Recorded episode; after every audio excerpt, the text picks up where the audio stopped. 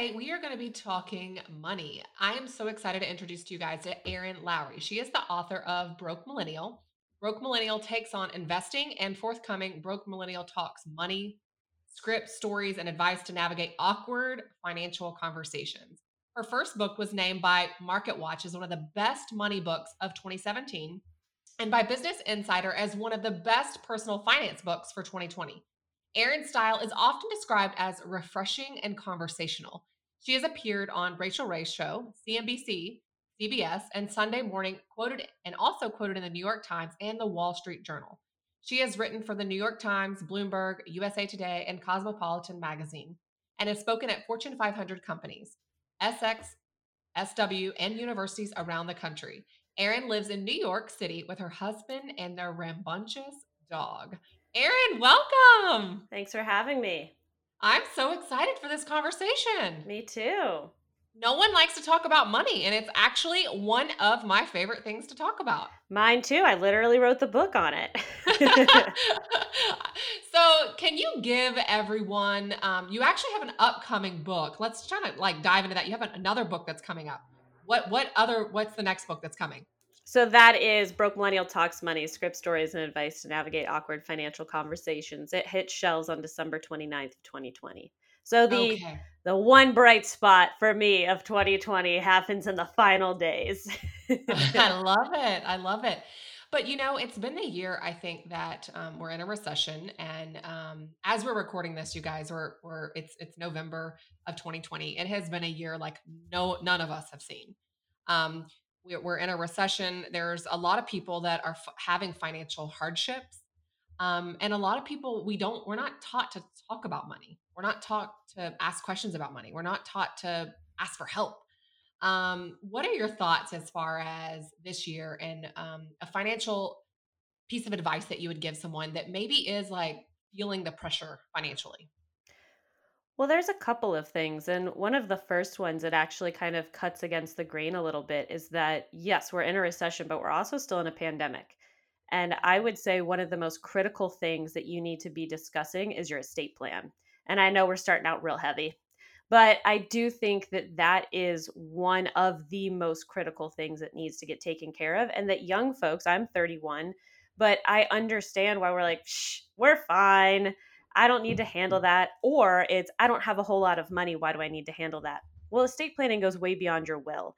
It also has to do with things like power of attorney, advanced healthcare directives, so that if something happens to you and someone in your life has to make a medical decision or another decision for you, you've assigned who that person is they don't have to go to court to figure it out. It makes it much easier for your loved ones. And you have determined how you want things handled for yourself. You're not leaving people guessing about how to handle your medical care. Because talk about compounding a stressful, grief riddled situation with even more stress. So I think one of the biggest financial conversations we can be having right now with partners, spouses, siblings, and of course, parents is is your estate plan handled as a young person and also for your parents what is their situation because we are still in a pandemic and i think a lot of us we're tired it's been a long year it feels like this pandemic isn't going away but we're also heading into flu season and these are things that we have to talk about and it's the things that we like so erin first off we have a product called start preparing which is this very thing because um, I think that our life has taught us when you don't plan for the unexpected is sometimes when the unexpected happens. And of course, we never want anything bad to happen, but what the what if? What if something does happen? So you're basically saying set yourself up to minimize the stress, minimize the heartache, and get those questions answered so that there is no further stress in in in case something does happen. Absolutely. And I think that is truly one of the best gifts you can give to your loved one and that they can give you is that in an already high stress situation, that's just one less thing that you have to be thinking about. And it is really important for us to also discuss well ahead of time so that we're not guessing. And like you said, you know, just because you're planning it doesn't mean it's going to manifest and happen. And I think that that's sometimes why people put it off. And think about you have house insurance or renter's insurance, you have auto insurance. It's not because you're hoping an accident's going to happen, it's because it could happen. So you're just playing a bit of defense, and it is really important. So, with that being said, uh, you know, everyone, we're encouraging you guys to call those loved ones and ask that question. One thing that you often talk about too is asking the question as far as retirement, asking parents, are they prepared for retirement? Can they afford a retirement? Um, how do you suggest people open up that conversation? This is always a great question. And you know your parents, obviously, much better than I do. So I'm going to say a couple of suggestions because I'm not totally sure how your parents will be receptive. But most parents are not necessarily just going to respond if you flat out ask them, Are you prepared for retirement? Can you financially afford to retire? They might get defensive. They might feel like it's none of your business. And these are natural reactions to something such as a direct question, especially if your family doesn't have a history of talking about money. So, one of the easiest ways to get into this conversation is asking your parents for advice. Parents love to give advice. So, asking stuff like, "Hey, I just started a new job and I'm trying to set up my 401k and I find this a little little confusing. Could you help?" Or if there's maybe a sense that your parents know that they couldn't help, you know they couldn't help, so that feels false you could say something like, I'm finding it stressful to figure out how to set this up. How did you guys handle setting up accounts for retirement? And they might say, We don't have them. Or they might say, Oh, I have a pension. It's not a problem. So you're starting to get context clues. Coming back to estate planning and wills, that's another example where it's like, Hey, we just got married. We just handled our estate planning just in case. What did you guys do? Or we're trying to get this done. What lawyer did you use? We'd love a reference gives you an in on whether or not they have that. So, any way that you can ask for advice. It also could be using an example. Hey, my friend Jackie's parents just retired and moved to Florida.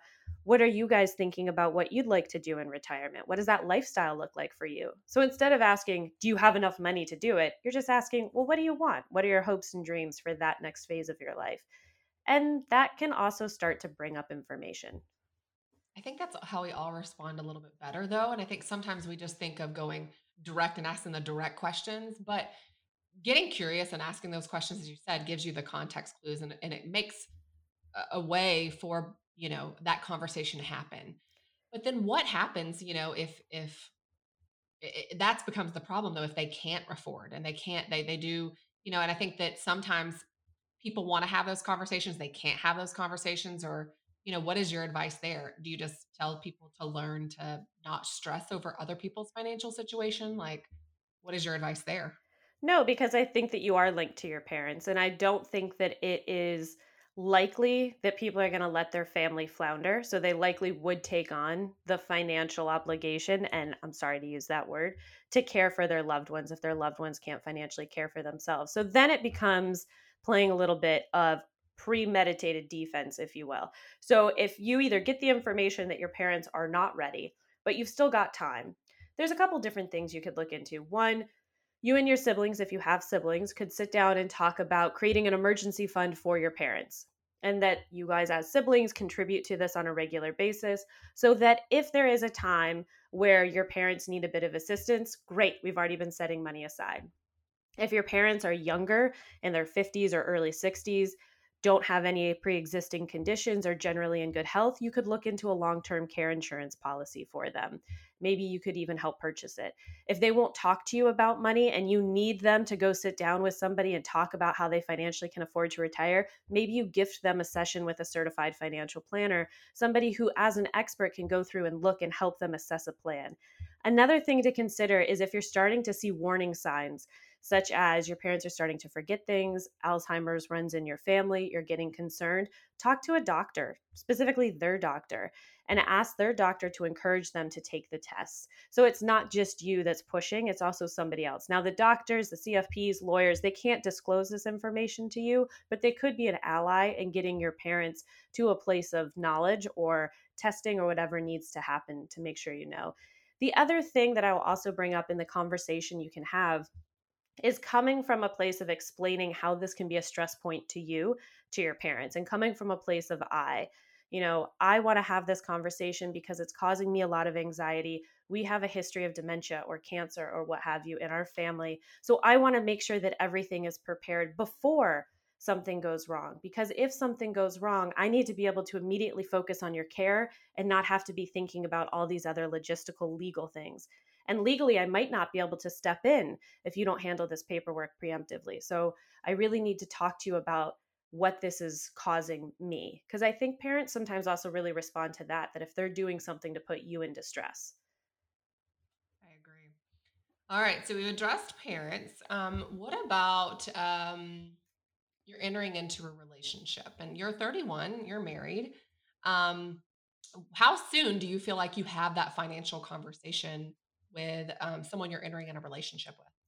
Well, there's a couple different levels of the financial conversation. There's that kind of basic 101 where you're picking up those context clues based on what people say, things that they buy, do they use a coupon, all that kind of stuff.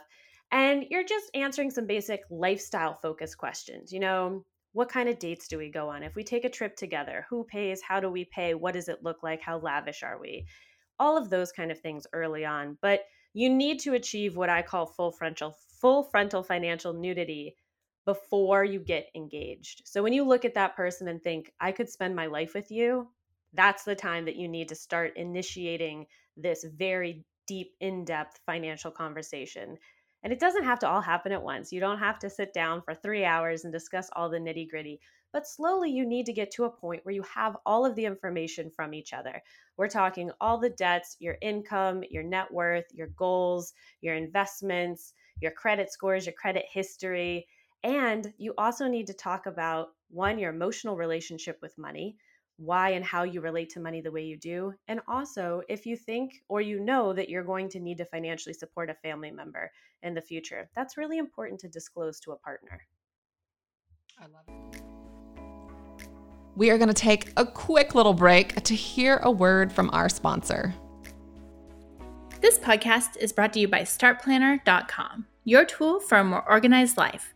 Featured in Forbes, Entrepreneur, and Inc.com, Start Planner was created to meet the demands of today's busy lifestyle, helping you to plan, execute, and organize every aspect of your life in one concise system. Align schedules, to dos, finances, health, wellness, goal setting, and clear action steps to all work together and drive results. Learn more at startplanner.com. And I just think a lot of times people don't have these conversations or afraid to have these conversations.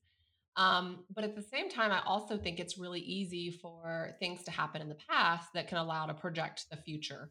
Um, so I guess that's that emotional awareness you're talking about. Like, how do you feel about money or trust or or all those things? Um, you have as one of your questions of how to broach the subject of prenup. So how, I, I'm I'm actually not um, I don't know if I should come out and say this, but I don't believe in prenups. So well, then I would I would ask you why wouldn't you believe in a prenup? Because I believe that you are entering into a relationship. Um, why would you need to not trust that person from the get go? Well, it's not about trusting the person. It's about the fact that there actually already is a prenup in place for you. And that's the laws of your state your state has already determined how, if something were to happen, your assets and your debts would be divided in a divorce. So the question becomes do you think that that's fair? The way that the state has determined the split of your assets.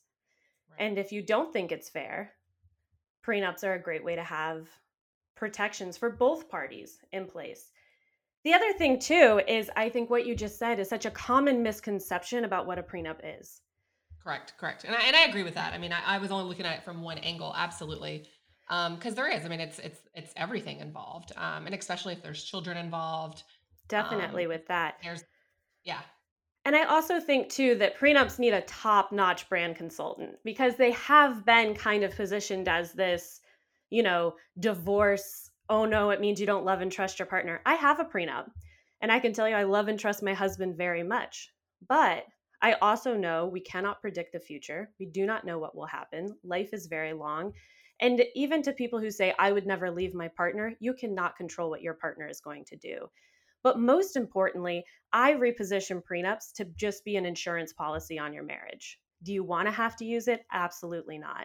But what better way to go into a marriage than to have discussed every nitty gritty detail of your financial lives, everything comes out in a prenup discussion, including hypothetical scenarios.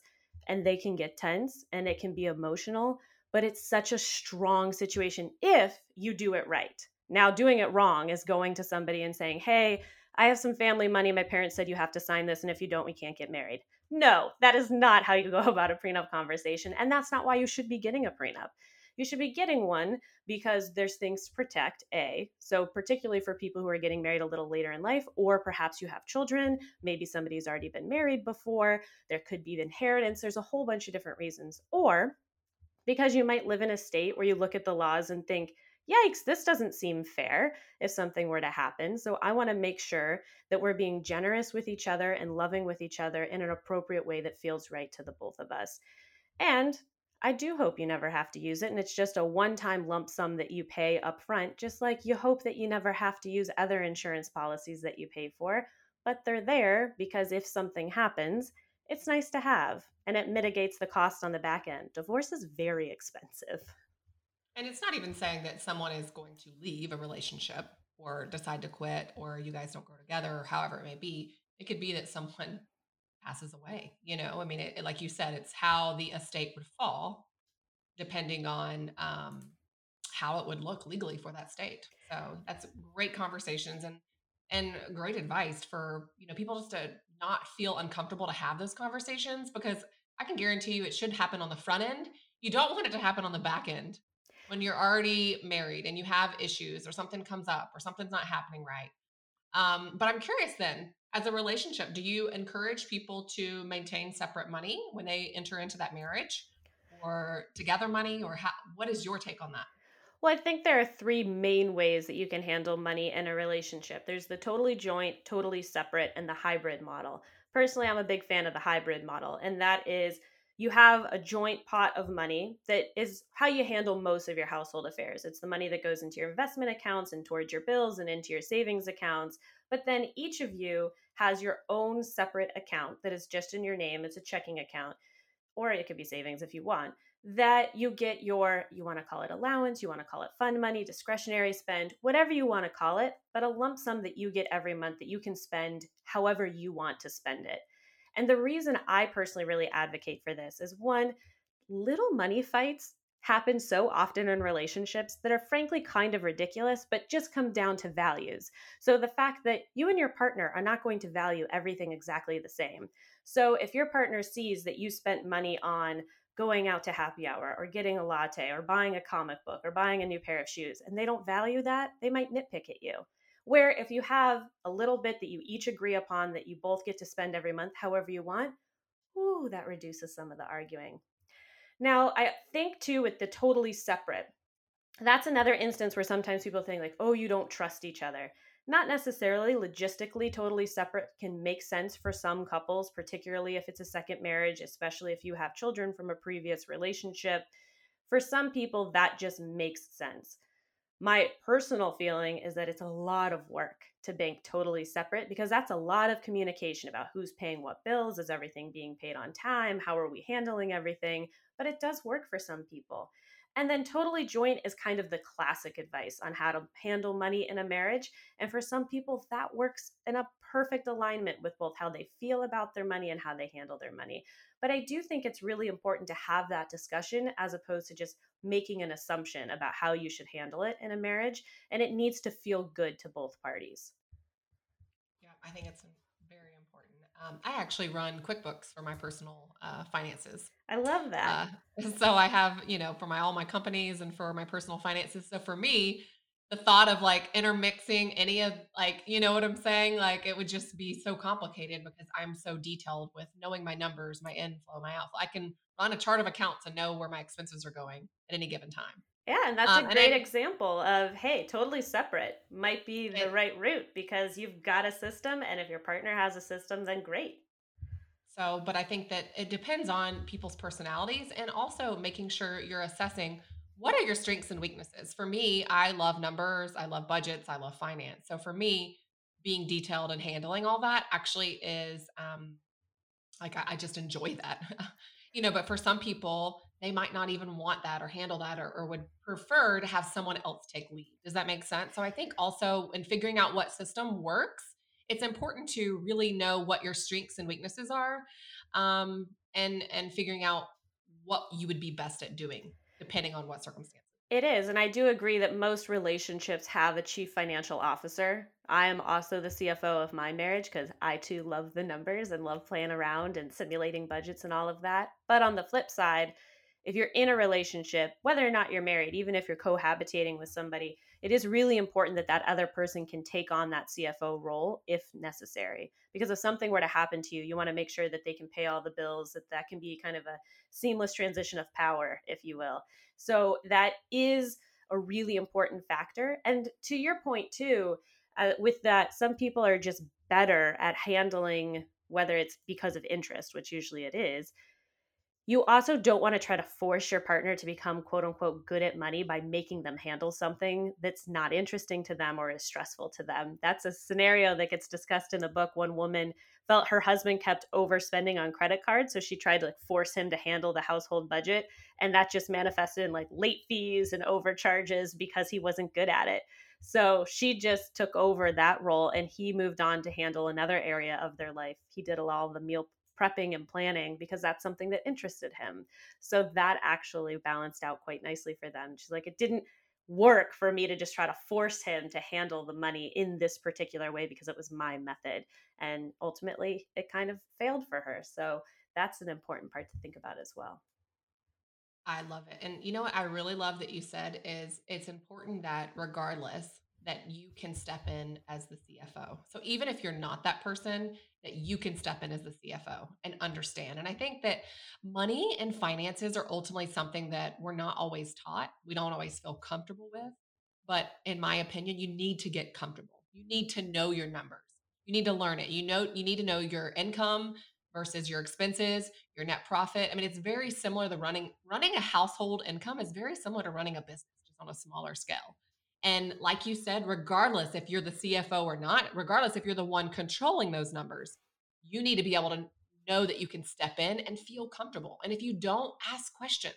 Make this a point that to sit down with your partner or whoever it is and be like, I don't quite understand this. I want to be better at helping you. Or just, I think it's very important that we all stay informed.